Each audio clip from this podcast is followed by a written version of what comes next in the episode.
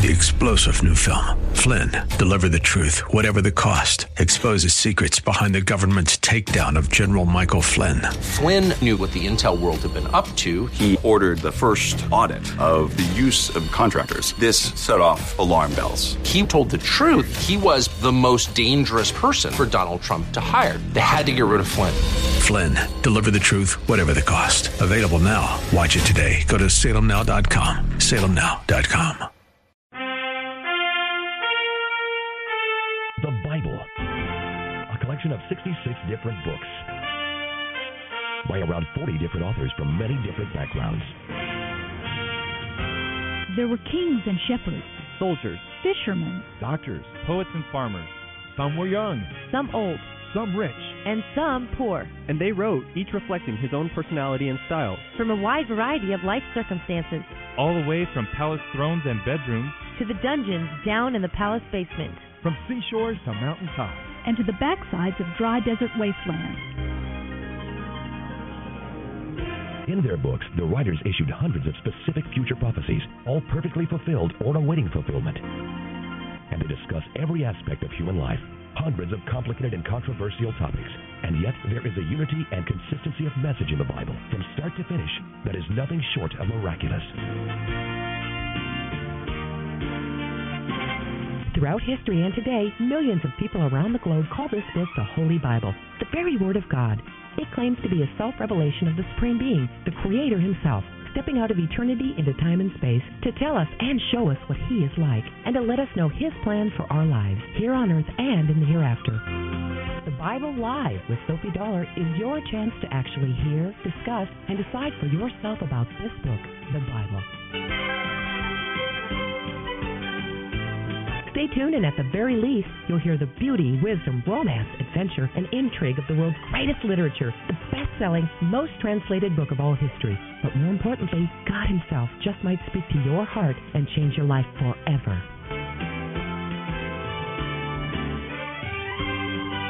Now, here's the host of the Bible Live, Sophie Dollar.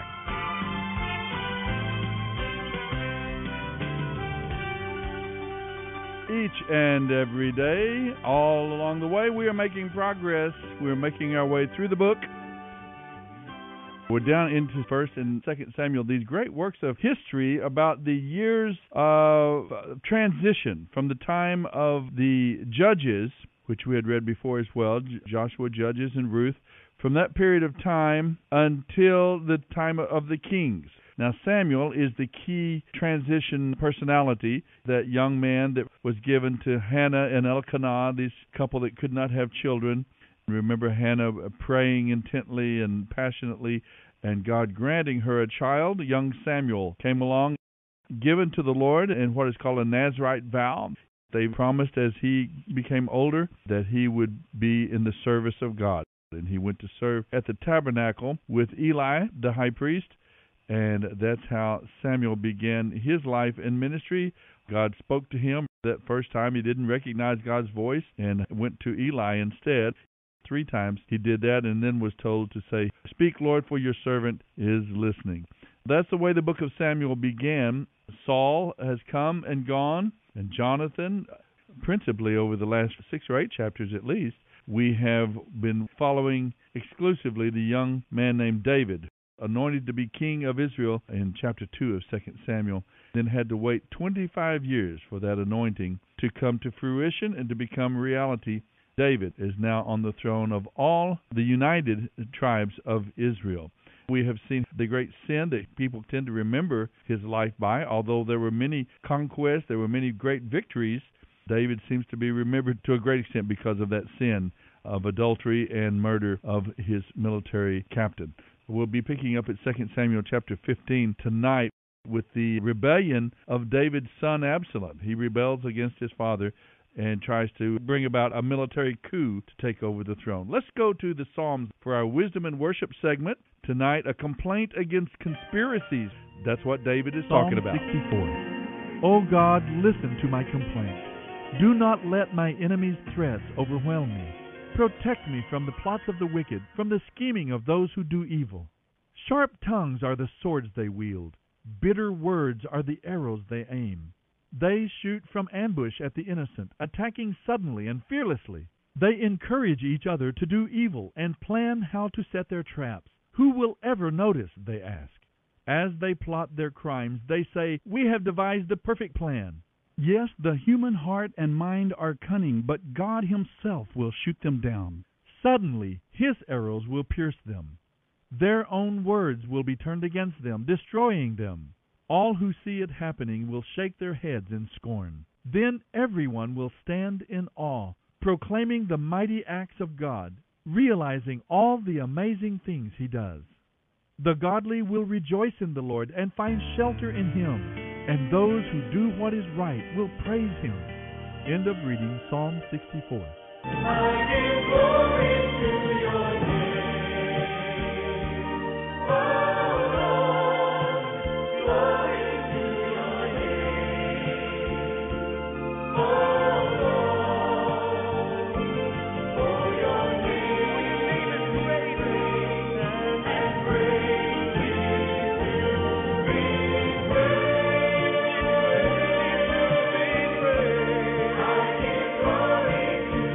You're listening to The Bible Live with Sophie Dollar.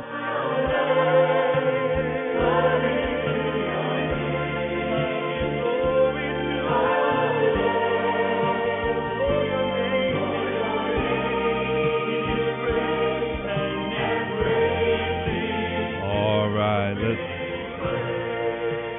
focus from that time of worship and praise that we find in Psalm sixty-four. About God's protecting us from slander, from those who attack us, from spiritual enemies. The enemy himself is called the accuser. Satan himself accuses us and falsely accuses us and ignores the fact that we belong to God. It's a wonderful, beautiful psalm, Psalm sixty-four, in our Wisdom and Worship segment. Now, David has a lot of ups and downs. He's anointed king. He killed Goliath, and then he had to flee from Saul for many years, living in caves and all kinds of adventures. Finally crowned as king over Judah and king over Israel. Now he's going into another downtime when he is being attacked by his own son. We'll see about that rebellion. Second Samuel fifteen seven through eighteen twenty-three. After four years, Absalom said to the king, let me go to Hebron to offer a sacrifice to the Lord in fulfillment of a vow I made to him. For while I was at Geshur, I promised to sacrifice to him in Hebron if he would bring me back to Jerusalem. All right, the king told him, go and fulfill your vow. So Absalom went to Hebron. But while he was there, he sent secret messengers to every part of Israel to stir up a rebellion against the king. As soon as you hear the trumpets, his message read, you will know that Absalom has been crowned king in Hebron. He took two hundred men from Jerusalem with him as guests, but they knew nothing of his intentions. While he was offering the sacrifices, he sent for Ahithophel, one of David's counselors who lived in Giloh. Soon many others also joined Absalom, and the conspiracy gained momentum. A messenger soon arrived in Jerusalem to tell King David, all Israel has joined Absalom in a conspiracy against you. Then we must flee at once, or it will be too late, David urged his men. Hurry! If we get out of the city before he arrives, both we and the city of Jerusalem will be spared from disaster. We are with you, his advisors replied. Do what you think is best. So the king and his household set out at once. He left no one behind except ten of his concubines to keep the palace in order. The king and his people set out on foot, and they paused at the edge of the city to let David's troops move past to lead the way. There were six hundred Gittites who had come with David from Gath, along with the king's bodyguard. Then King David turned to Ittai, the captain of the Gittites, and asked, why are you coming with us? Go on back with your men to King Absalom, for you are a guest in Israel, a foreigner in exile. You arrived only yesterday, and now should I force you to wander with us? I don't even know where we will go. Go on back and take your troops with you, and may the Lord show you his unfailing love and faithfulness. But Ittai said to the king, I vow by the Lord and by your own life that I will go wherever you go, no matter what happens, whether it means life or death. David replied, all right, come with us. So Ittai and his six hundred men and their families went along. There was deep sadness throughout the land as the king and his followers passed by. They crossed the Kidron Valley and then went out toward the wilderness. This is the Bible Live with Sophie Dollar. Abiathar and Zadok and the Levites took the ark of the covenant of God and set it down beside the road. Then they offered sacrifices there until everyone had passed. David instructed Zadok to take the ark of God back into the city. If the Lord sees fit, David said, he will bring me back to see the ark and the tabernacle again. But if he is through with me, then let him do what seems best to him. Then the king told Zadok the priest, "Look, here is my plan. You and Abiathar should return quietly to the city with your son Ahimaaz and Abiathar's son Jonathan. I will stop at the shallows of the Jordan River and wait there for a message from you. Let me know what happens in Jerusalem before I disappear into the wilderness." So Zadok and Abiathar took the ark of God back to the city and stayed there. David walked up the road that led to the Mount of Olives, weeping as he went. His head was covered, and his feet were bare as a sign of mourning. And the people who were with him covered their heads and wept as they climbed the mountain. When someone told David that his adviser Ahithophel was now backing Absalom, David prayed, "O Lord, let Ahithophel give Absalom foolish advice." As they reached the spot at the top of the Mount of Olives where people worshipped God, David found Hushai the Archite waiting for him. Hushai had torn his clothing and put dirt on his head as a sign of mourning. But David told him, "If you go with me, you will only be a burden. Return to Jerusalem and tell Absalom, I will now be your adviser, just as I was your father's adviser in the past. Then you can frustrate and counter Ahithophel's advice. Zadok and Abiathar the priest are there. Tell them the plans that are being made to capture me, and they will send their sons Ahimaaz and Jonathan to find me and tell me what is going on." So David's friend Hushai returned to Jerusalem, getting there just as Absalom arrived. Second Samuel sixteen. David was just past the top of the hill when Ziba, the servant of Mephibosheth, caught up with him. He was leading two donkeys loaded with two hundred loaves of bread, one hundred clusters of raisins, one hundred bunches of summer fruit, and a skin of wine. "What are these for?" the king asked Ziba. And Ziba replied, "The donkeys are for your people to ride on, and the bread and summer fruit are for the young men to eat. The wine is to be taken with you into the wilderness for those who become faint." "And where is Mephibosheth?" the king asked him. "He stayed in Jerusalem," Ziba replied. "He said, 'Today I will get back the kingdom of my grandfather Saul.'" "In that case," the king told Ziba, "I give you everything Mephibosheth owns." "Thank you, sir," Ziba replied. "I will always do whatever you want me to do." This is the Bible Live with Sophie Dollar. As David and his party passed by Hurim, a man came out of the village cursing them.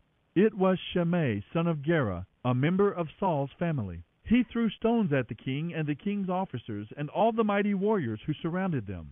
"Get out of here, you murderer, you scoundrel!" he shouted at David. "The Lord is paying you back for murdering Saul and his family. You stole his throne, and now the Lord has given it to your son Absalom. At last you will taste some of your own medicine, you murderer."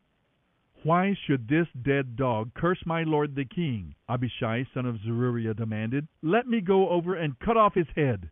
"No," the king said. "What am I going to do with you sons of Zeruriah? If the Lord has told him to curse me, who am I to stop him?" Then David said to Abishai and the other officers, "My own son is trying to kill me. Shouldn't this relative of Saul have even more reason to do so? Leave him alone and let him curse, for the Lord has told him to do it. And perhaps the Lord will see that I am being wronged and will bless me because of these curses." So David and his men continued on, and Shimei kept pace with them on a nearby hillside, cursing as he went, and throwing stones at David, and tossing dust into the air. The king and all who were with him grew weary along the way, so they rested when they reached the Jordan River. Meanwhile, Absalom and his men arrived at Jerusalem, accompanied by Ahithophel. When David's friend Hushai the Archite arrived, he went immediately to see Absalom. "Long live the king!" he exclaimed. "Long live the king!" "Is this the way you treat your friend David?" Absalom asked him. "Why aren't you with him?" "I am here because I work for the man who is chosen by the Lord and by Israel," Hushai replied. "And anyway, why shouldn't I serve you? I helped your father, and now I will help you." Then Absalom turned to Ahithophel and asked him, "What should I do next?" Ahithophel told him, "Go and sleep with your father's concubines, for he has left them here to keep the house. Then all Israel will know that you have insulted him beyond hope of reconciliation, and they will give you their support. So they set up a tent on the palace roof where everyone could see it, and Absalom went into the tent to sleep with his father's concubines. Absalom followed Ahithophel's advice, just as David had done. For every word Ahithophel spoke seemed as wise as though it had come directly from the mouth of God. This is the Bible Live with Sophie Dollar. Second Samuel seventeen. Now Ahithophel urged Absalom, "Let me choose twelve thousand men to start out after David tonight. I will catch up to him while he is weary and discouraged. He and his troops will panic, and everyone will run away. Then I will kill only the king, and I will bring all the people back to you as a bride returns to her husband. After all, it is only this man's life that you seek. Then all the people will remain unharmed and peaceful." This plan seemed good to Absalom and to all the other leaders of Israel. But then Absalom said, "Bring in Hushai the Archite. Let's see what he thinks about this." When Hushai arrived, Absalom told him what Ahithophel had said. Then he asked, "What is your opinion? Should we follow Ahithophel's advice? If not, speak up." "Well," Hushai replied, "this time I think Ahithophel has made a mistake. You know your father and his men. They are mighty warriors. Right now they are probably as enraged as a mother bear who has been robbed of her cubs. And remember that your father is an experienced soldier. He won't be spending the night among the troops. He has probably already hidden in some pit or cave. And when he comes out and attacks, and a few of your men fall, there will be panic among your troops, and everyone will start shouting that your men are being slaughtered. Then even the bravest of them, though they have the heart of a lion, will be paralyzed with fear. For all Israel knows what a mighty man your father is and how courageous his warriors are. I suggest that you mobilize the entire army of Israel, bringing them from as far away as Dan and Beersheba. That way you will have an army as numerous as the sand on the seashore. And I think that you should personally lead the troops. When we find David, we can descend on him like the dew that falls to the ground, so that not one of his men is left alive. And if David has escaped into some city, you will have the entire army of Israel there at your command. Then we can take ropes and drag the walls of the city into the nearest valley until every stone is torn down." Then Absalom and all the leaders of Israel said, "Hushai's advice is better than Ahithophel's." For the Lord had arranged to defeat the counsel of Ahithophel, which really was the better plan, so that he could bring disaster upon Absalom. Then Hushai reported to Zadok and Abiathar the priests what Ahithophel had said and what he himself had suggested instead. "Quick," he told them, "find David and urge him not to stay at the shallows of the Jordan River tonight. He must go across at once into the wilderness beyond. Otherwise he will die and his entire army with him." This is the Bible Live with Sophie Dollar. Jonathan and Ahimaaz had been staying at Enrogel so as not to be seen entering and leaving the city. Arrangements had been made for a servant girl to bring them the message they were to take to King David. But a boy saw them leaving Enrogel to go to David, and he told Absalom about it. Meanwhile, they escaped to Bahurim, where a man hid them inside a well in his courtyard. The man's wife put a cloth over the top of the well with grain on it to dry in the sun, so no one suspected they were there. When Absalom's men arrived, they asked her, "Have you seen Ahimaaz and Jonathan?" She replied, "They were here, but they crossed the brook." Absalom's men looked for them without success and returned to Jerusalem. Then the two men crawled out of the well and hurried on to King David. "Quick," they told him, "cross the Jordan tonight." And they told him how Ahithophel had advised that he be captured and killed. So David and all the people with him went across the Jordan River during the night, and they were all on the other bank before dawn. Meanwhile, Ahithophel was publicly disgraced when Absalom refused his advice. So he saddled his donkey, went to his hometown, set his affairs in order, and hanged himself. He died there and was buried beside his father. David soon arrived at Mahanaim. By now, Absalom had mobilized the entire army of Israel and was leading his troops across the Jordan River. Absalom had appointed Amasa as commander of his army, replacing Joab, who had been commander under David. Amasa was Joab's cousin. His father was Jether, an Ishmaelite. His mother, Abigail, daughter of Nahash, was the sister of Joab's mother, Zeruriah. Absalom and the Israelite army set up camp in the land of Gilead. When David arrived at Mahanaim, he was warmly greeted by Shobi, son of Nahash of Rabbah, an Ammonite, and by Machir, son of Amiel of Lo-debar, and by Barzillai of Gilead from Rogelim. They brought sleeping mats, cooking pots, serving bowls, wheat and barley flour, roasted grain, beans, lentils, honey, butter, sheep, and cheese, for David and those who were with him. For they said, "You must all be very tired and hungry and thirsty after your long march through the wilderness." This is the Bible Live with Sophie Dollar. Second Samuel eighteen. David now appointed generals and captains to lead his troops. One-third were placed under Joab, one-third under Joab's brother Abishai, son of Zeruriah, and one-third under Ittai the Gittite. The king told his troops, "I am going out with you." But his men objected strongly. "You must not go out," they urged. "If we have to turn and run, and even if half of us die, it will make no difference to Absalom's troops. They will be looking only for you. You are worth ten thousand of us, and it is better that you stay here in the city and send us help if we need it." "If you think that's the best plan, I'll do it," the king finally agreed. So he stood at the gate of the city as all the divisions of troops passed by. And the king gave this command to Joab, Abishai, and Ittai: "For my sake, deal gently with young Absalom." And all the troops heard the king give this order to his commanders. So the battle began in the forest of Ephraim, and the Israelite troops were beaten back by David's men. There was a great slaughter, and twenty thousand men laid down their lives that day. The battle raged all across the countryside, and more men died because of the forest than were killed by the sword. During the battle, Absalom came unexpectedly upon some of David's men. He tried to escape on his mule, but as he rode beneath the thick branches of a great oak, his head got caught. His mule kept going and left him dangling in the air. One of David's men saw what had happened and told Joab, "I saw Absalom dangling in a tree."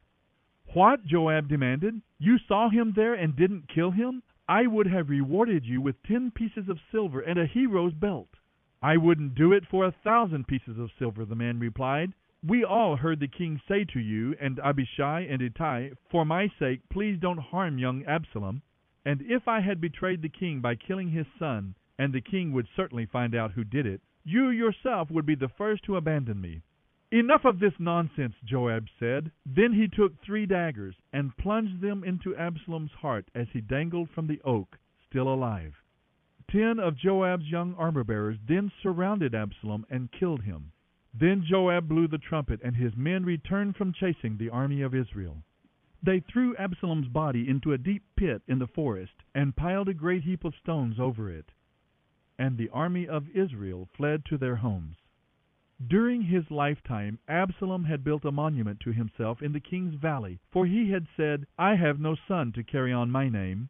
He named the monument after himself, and it is known as Absalom's Monument to this day. Then Zadok's son Ahimaaz said, "Let me run to the king with the good news that the Lord has saved him from his enemy Absalom." "No," Joab told him, "it wouldn't be good news to the king that his son is dead. You can be my messenger some other time, but not today." Then Joab said to a man from Cush, "Go tell the king what you have seen." The man bowed and ran off. But Ahimaaz continued to plead with Joab. "Whatever happens, please let me go too." "Why should you go, my son?" Joab replied. "There will be no reward for you." "Yes, but let me go anyway," he begged. Joab finally said, "All right, go ahead." Then Ahimaaz took a shortcut across the plain of the Jordan and got to Mahanaim ahead of the man from Cush. End of reading Second Samuel fifteen seven through eighteen twenty-three.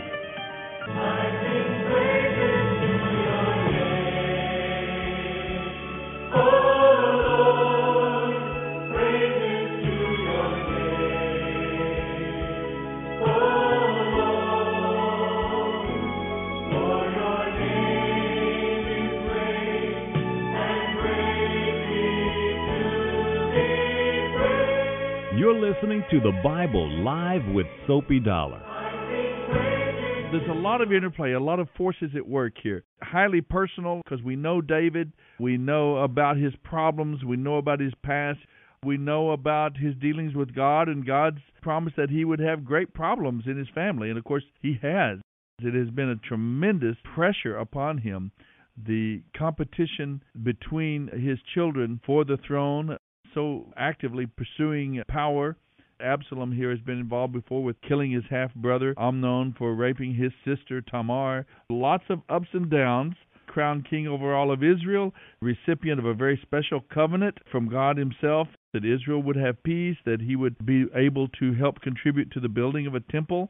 Then he committed adultery and murder in that tremendous valley into which he fell. And then Solomon was born. Absalom rebelled. What was the dynamic here? Absalom, on the one hand, must have been very ambitious. After Absalom killed his half-brother Amnon, he fled to Geshur, where his mother was the queen there. So a part of these problems come from David's having all of these wives. That was not right, and it would be a problem, and it has been a problem to him. He lived three years with his maternal grandmother, Talmai, son of Almahud, the king of Geshur. That's in chapter thirteen. Absalom is very, very charismatic, very handsome. Even in our culture today, a lot of people make their decision about who they will vote for, something so crucial and vital as that, based entirely on looks. Well, Absalom had that made. He was evidently very handsome, big fellow, beautiful family. Everything about him is perfect, and he used that to the max. He intentionally undermined the authority of his king, David. He lived and died, it seems, by his hair. One of the things that was so attractive about him was that he had five pounds, five pounds of hair back in chapter fourteen. He had taken a Nazirite vow, it seems, and he never cut his hair but once a year, and then he gave the weight of his hair, and then he dies by that very same hair, gets caught in the tree. And then Joab, good old Joab, our brutal Joab, comes through and kills the king's son. So much intrigue, use of spies and information uh, in the background in this coup attempt against King David. What in the world can we learn from a governmental military coup attempt, Absalom trying to take over the throne of his father? Well, there are lots of lessons. There's a lot of personal lessons. Absalom broke so many commands about honoring his father, his mother, about honoring the anointed king. Unlike his father, he's not willing to wait on God's hand, on God to move. And I guess more than a little hypocrisy in here, a lot of deception involved. I don't know if you would say that Absalom got what was coming to him. Joab was true to form. Joab seems to be the only one that just remains consistent, consistently bad and cruel throughout the story. See you next time. The Bible Live with Sophie Dollar. Sophie reads from the New Living Translation by Tyndale House Publishers. The Bible Live is dedicated to helping promote spiritual revival across America, and your financial support is needed. Please mail your tax-deductible gift to the Bible Live, Post Office Box eighteen eight eighty-eight. That's the Bible Live, P O Box eighteen eight eighty-eight, San Antonio, Texas seven eight two one eight. You may also make credit card donations at the ministry website, the bible live dot com.